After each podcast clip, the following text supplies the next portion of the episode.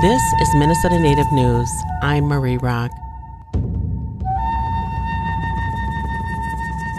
Anishinaabe writer Marcie Rendon has just been awarded the prestigious McKnight Distinguished Artist Award for 2020. Rendon is a citizen of the White Earth Nation who lives in South Minneapolis. She's a mother, grandmother, great grandmother, playwright, author, and poet. The McKnight honor comes with $50,000. Reporter Melissa Townsend talked with Rendon about her work and the most recent recognition. Marcie Rendon says she feels grateful and honored by this recognition. It was not something that I expected, even knew about. Like it was just totally not on my radar at all as a possibility. And it was intended to be a surprise. Um, Lori Pourier of um, First People's Fund had sent me an email asking if I would do a Zoom meeting about my writing in the coming year.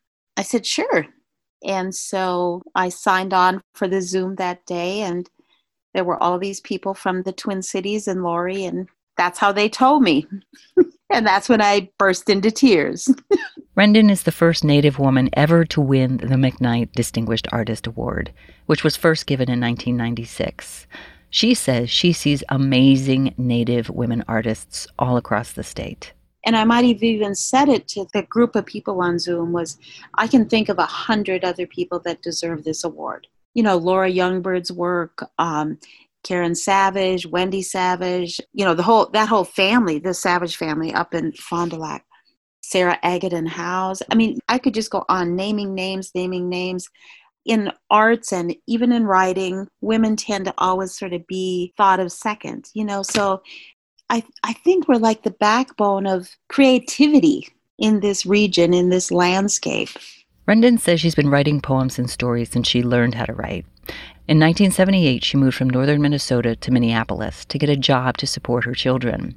The company she worked for went out of business, but gave Rendon a year's pay as severance. She says it gave her the chance to do the three things she wanted take care of her kids, sew, and write. She went on to get paid writing assignments for community newspapers and magazines, and she landed a couple of key writers programs where she was able to get the time and resources to really dig in. One of her early mentors was the wonderful Anishinaabe writer Jim Northrup. Like Northrup, Rendon's work is primarily focused on Native people in the here and now. One of the things that I have tried really hard to do in all of the work that I've done is to create a mirror. You know, growing up, there were no native books that I could go and look and say, oh, this is us, this is my family, this is who I am.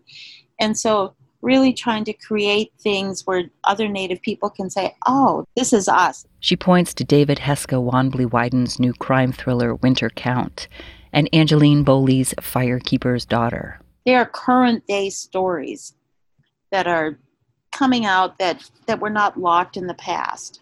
Rendon has just finished a new play and is working on her third novel in the Cash Black Bear mystery series, which is set in the Red River Valley. On September 2nd, she's hosting a Facebook Live event where she'll read from the second book and do a dramatic reenactment of a scene from the story.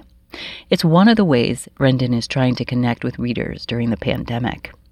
Rendon says she is humbled to receive this year's McKnight Distinguished Artist Award you know, like the word distinguished, is I'm still mulling that word around in my brain.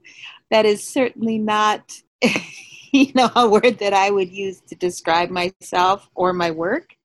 I'm always conscious of trying to write from my heart. Perhaps she doesn't think of herself as distinguished, but she says this does mark a milestone in her life.